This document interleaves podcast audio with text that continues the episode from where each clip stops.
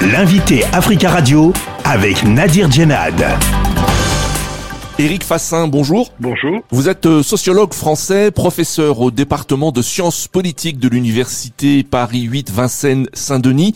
Vous êtes également membre senior de l'Institut universitaire de France. Le ministre euh, français de l'Intérieur, Gérald Darmanin, a annoncé mardi 9 mai avoir demandé au préfet d'interdire à l'avenir toutes les manifestations de l'ultra-droite. Après la polémique suscitée par celle du comité du 9 mai à Paris, euh, qui n'avait pas été interdite samedi dernier. Jusque-là, préfecture comme gouvernement expliquait qu'il était impossible d'interdire ce genre de manifestation. Tout d'abord, comment expliquez-vous l'attitude de Gérald Darmanin?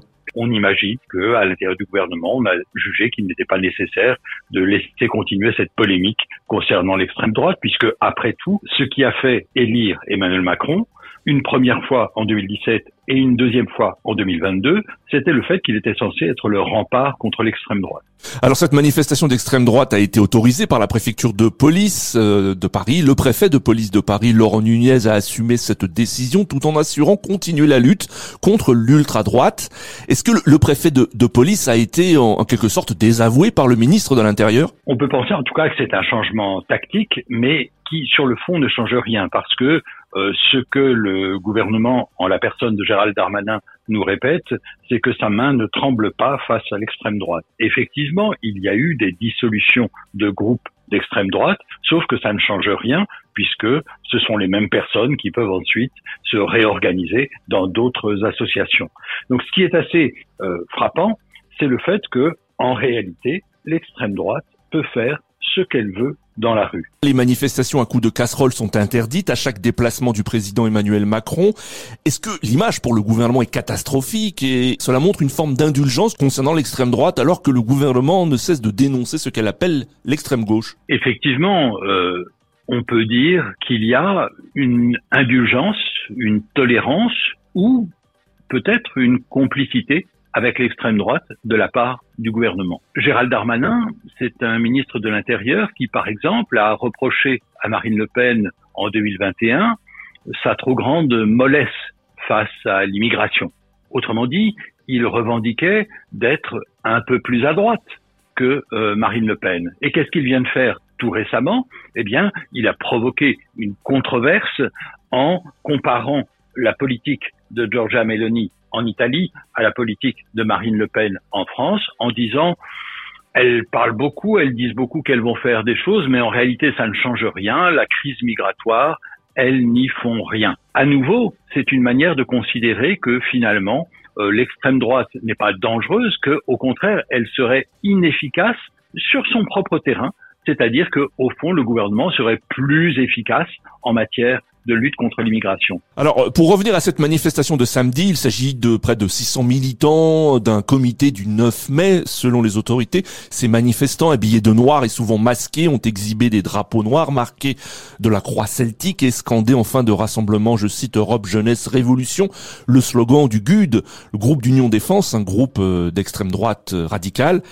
Est-ce que ces groupes sont dangereux selon vous? Oui, euh, on sait que euh, depuis quelque temps s'accélèrent en France les démonstrations de force euh, violentes de la part de l'extrême droite. Ça peut être le cas dans une librairie, ça peut être le cas contre un élu ou plutôt contre un assistant parlementaire de la France insoumise qui est passé à tabac par des militants d'extrême droite. On a toutes sortes d'actions, mais on a aussi euh, des complots euh, qui sont découverts régulièrement. Les services de renseignement savent bien qu'aujourd'hui, les menaces violentes, elles viennent d'abord de l'extrême droite.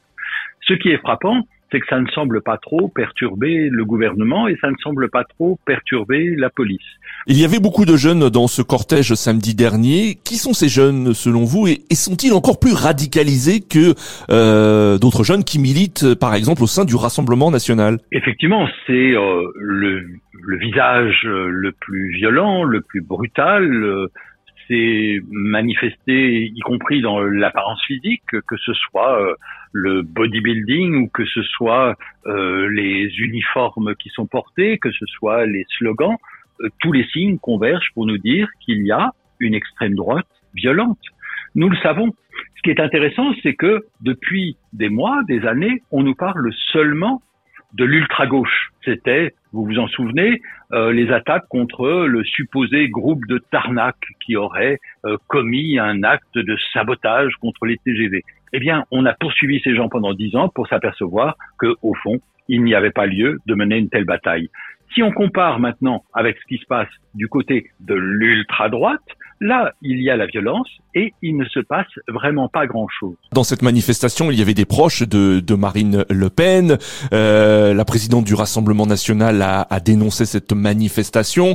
Euh, mais est-ce que euh, ce parti euh, qui souhaite devenir, je cite, un parti respectable est constamment rattrapé par euh, ses liens avec ces groupes de l'ultra-droite? La question est de savoir si c'est gênant aujourd'hui pour le Rassemblement national. Certes, euh, le Rassemblement national peut protester mollement, effectivement, contre euh, ces gens qui seraient dangereux. Mais en réalité, ce qui s'est passé, c'est qu'il y a eu une sorte d'accoutumance à cette radicalité d'extrême droite. Je pense que le gouvernement y contribue. Peut-être aujourd'hui, on nous prépare à des alliances entre la droite et l'extrême droite, comme celle qu'on connaît en Italie précisément. Éric Fassin, merci beaucoup d'avoir euh, répondu à nos questions. Merci à vous. Je rappelle que vous êtes euh, sociologue français, professeur euh, au département de sciences politiques de l'Université Paris 8 Vincennes Saint-Denis et membre senior de l'Institut universitaire de France.